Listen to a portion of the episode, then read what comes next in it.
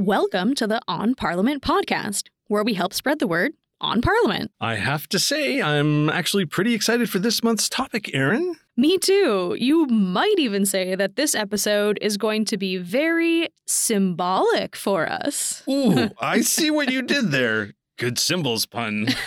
Thanks. Well, I have been restraining myself with the puns lately, but I really couldn't pass up this opportunity. That's quite all right. I do enjoy our puns and the games. Do you have another one for us today? Indeed, I do, David. We're going to be playing a version of 21 questions, but to save some time, you're only going to get three questions to try to figure out what item I'm thinking of. I'll give you a clue though. The mystery item I'm thinking of will be one of the symbols that we're going to be discussing today. I might need a few more questions to figure it out. Three doesn't seem like enough. Well, I guess you'll have to ask some really good questions then. Are you ready? I guess so. Well, then, ask away, question master. Hmm, okay. Is it a living thing? Good first question. And actually, no, it's not. All right, not a living thing. Hmm, okay. Does it contain the color red? Mm, you know what? Actually, it does. I'm getting the hang of this game. Okay, last question. Does it contain animals? Oh, you definitely mastered this game, David. Yes, it does contain animals. I know what it is. It's the coat of arms of Ontario. Correctamundo. I feel like a real whiz at that game. Well, since you liked it so much, you never know. Maybe it will come back again in the future. Looking forward to it. Speaking of, the coat of arms seem to be a really great place to start when talking about Ontario's symbols, especially since it's quite recognizable. And we just did an episode on heraldry not too long ago. Very true, Aaron. Ontario's coat of arms was granted royal warrant by King Edward VII in 1909. You can find it in several places in the Legislative Building. For example, in the stained glass ceiling in the West Wing, as well as carved above the entrance to the North Wing on the exterior. It contains a moose and a deer that are supporting the Shield of Ontario, which is a combination of two different elements. At the top of the shield is the Cross of St. George to show our earlier ties to England, and below that is a shield of green with three golden maple leaves in the center. We believe that the maple leaves represent the province's ties to Canada. Fun fact the original coat of arms proposed by the Heraldry Office in England had a sheaf of wheat instead of the maple leaves, but the province returned it and requested the maple leaf be used in its place. On top of the shield is a black bear standing on a wreath of green and gold. Both of those colors, gold and green, are also the official colors of Ontario. Fun fact the three animals used in the coat of arms are the most common animals found throughout the province. I gotta say, David, you're really crushing it with the fun facts today. what can I say? I'm on a roll. Too true. Now, at the bottom of the coat of arms is a pink ribbon with a Latin inscription. Now, my Latin is a little rusty, so I'm just going to go with the English translation. It says, As loyal she began, so she remains. The Latin inscription is actually the official motto of the province and refers to the United Empire Loyalists, who helped found the British colony of Upper Canada, later to become the province of Ontario. Fun fact E.M. Chadwick, a barrister from Toronto, is credited with having designed the supporters and suggested the motto that was used in the coat of arms. Interestingly enough, the Shield of Arms actually existed before the coat of arms, the Shield of Arms being just the center portion of the coat of arms encompassing the Cross of St. George and the green and gold shield. That's right, David. The Shield of Arms received royal warrant in 1868 from Queen Victoria, King Edward VII's mother. Fun fact the Shield of Arms can be found on all of the original doorknobs in the Legislative Building, and it also appears on our next symbol, the flag of Ontario. Ontario's flag came to be through an act of the legislature. It was introduced by the Premier of the time, John P. Robarts, in 1965. The discussion around a provincial flag was launched after the national flag of Canada was proclaimed earlier in that same year. Mr. Robarts felt that Ontario should have its own distinct flag, especially after it was pointed out that the province hadn't had a unique flag since the time of Confederation. Ontario's flag is the red ensign, also the flag of the British Navy. It was used as Canada's national flag up until the maple leaf flag was introduced in 1965. The red ensign was never made the official flag of Canada, but variations became associated with land under British control since it was flown as a sign of royal authority. Now, the flag consists of a red background with the Union Jack in the upper left corner and the Shield of Canada in the lower right corner. To make it represent Ontario, the Shield of Canada was replaced with the Shield of Ontario, the one we just described when discussing the coat of arms. Fun fact Queen Elizabeth II had to approve the use of the Union Jack within the flag design, but luckily she did. And the flag was raised for the first time at the legislature on May 21st, 1965.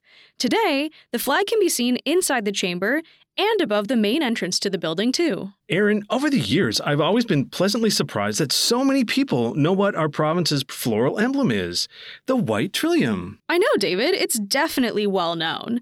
And the movement to establish a floral emblem began with the Ontario Horticultural Association in the early 1930s.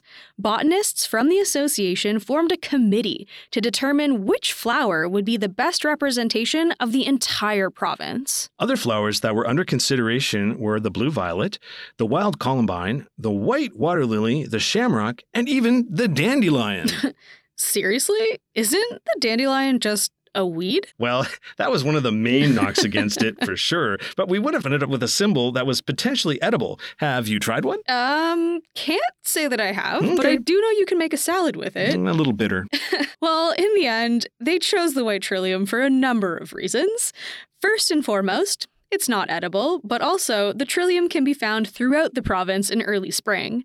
Its delicate white flower can be seen across forest floors, since it prefers shady, wooded areas. Another compelling argument for the trillium is its distinct look.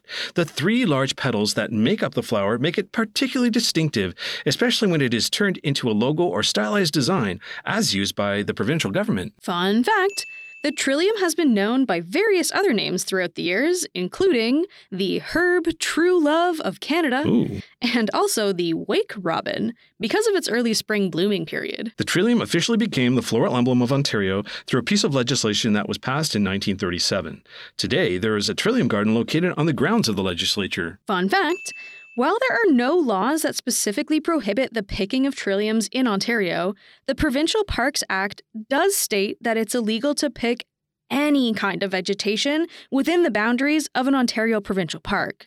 So, while there's no law about not picking them specifically, there is technically a law about where you can and can't pick them. Our next couple of symbols also represent the wilderness of Ontario, including the official tree and mineral of the province, the eastern white pine, and the amethyst. Amethyst was adopted as Ontario's official mineral in 1975 to represent the mineral wealth of the province. It's a semi precious gemstone that can range in color from light lilac all the way through to deep purple. In fact, we actually have a committee room in the legislative building that gets its name from the mineral, too.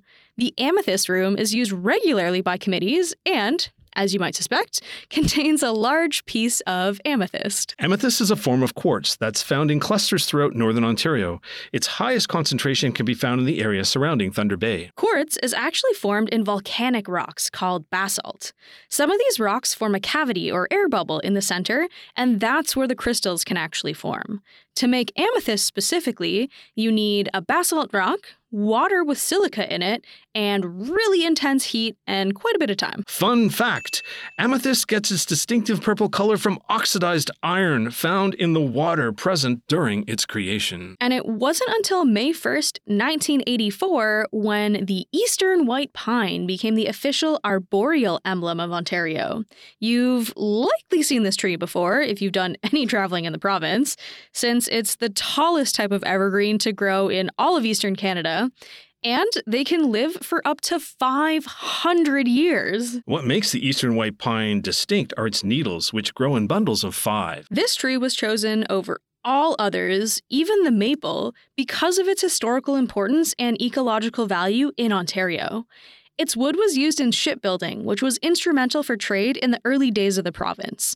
And many Indigenous groups have used its bark as food and its resin to seal canoes. It was also the unanimous choice of the Ontario Tree Council, a group that represents over 30 tree and forestry organizations in the province. There are actually three eastern white pines planted within Queen's Park in the front of the legislative building.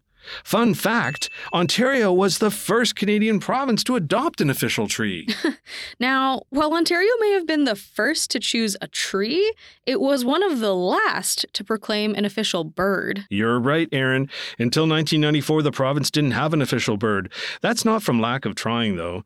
There had previously been members of provincial parliament who had introduced bills to name a provincial avian emblem, but none of them had passed. It wasn't until 1994 when Sharon Murdock, a former member that we had the great fortune to interview in one of our previous episodes, introduced the Avian Emblem Act, which named the loon as the official bird of Ontario. Okay, Aaron, are you ready for my loon impersonation? Oh, my boy. call? Well, okay. Anyway, you can find the loon in many lakes across the province throughout the summer months. This aquatic bird is known for its distinctive call and black and white plumage. Fun fact while most birds have hollow bones to make it easier to fly, the loon has solid bones, which help it dive and stay underwater longer. Now, our two most recent symbols only came to be in the last 20 years or so. The tartan and the Franco Ontarian flag both became emblems of the province after the year 2000. While it might seem strange for the province to have its own tartan, it's actually quite common. All the provinces and territories have their own official tartans designated through an act of the legislature, except Quebec. A tartan is an ancient form of dress used by the Scottish Highlanders. They're made up of repeated patterns of threads in very specific colors.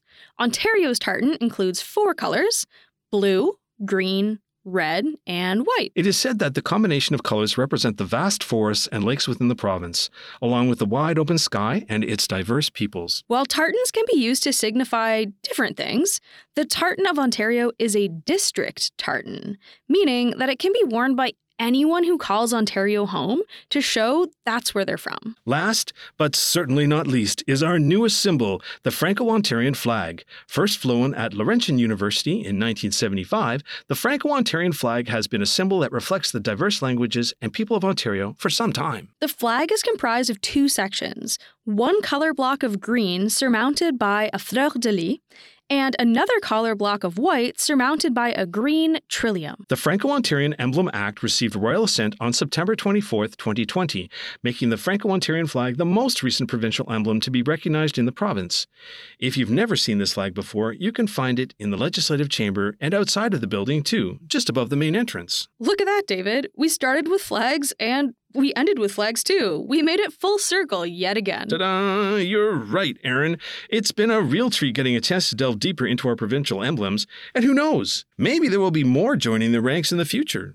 You never know, David. I wouldn't be surprised if we see a few more added in the future, especially as the province continues to evolve and grow. Definitely. Oh, I, I really wasn't keeping count, but I have a really good feeling about our fun fact count this time. It feels like we had tons. Well, we finally did it. We broke our fun What? fact record. Drumroll, David. Ooh. This time we had a total of 10. Wow, amazing! What an accomplishment! Maybe we could symbolize this victory with a symbolic trophy. Ooh, I love that idea. I think we should be called fun fact experts. it has a nice ring to it, don't you think? You're right, it does. Well, thanks for listening to us at the On Parliament podcast, the Fun Fact Experts, where we help spread the word on Parliament. But we've got to go. I think I hear the bells. Bye for now.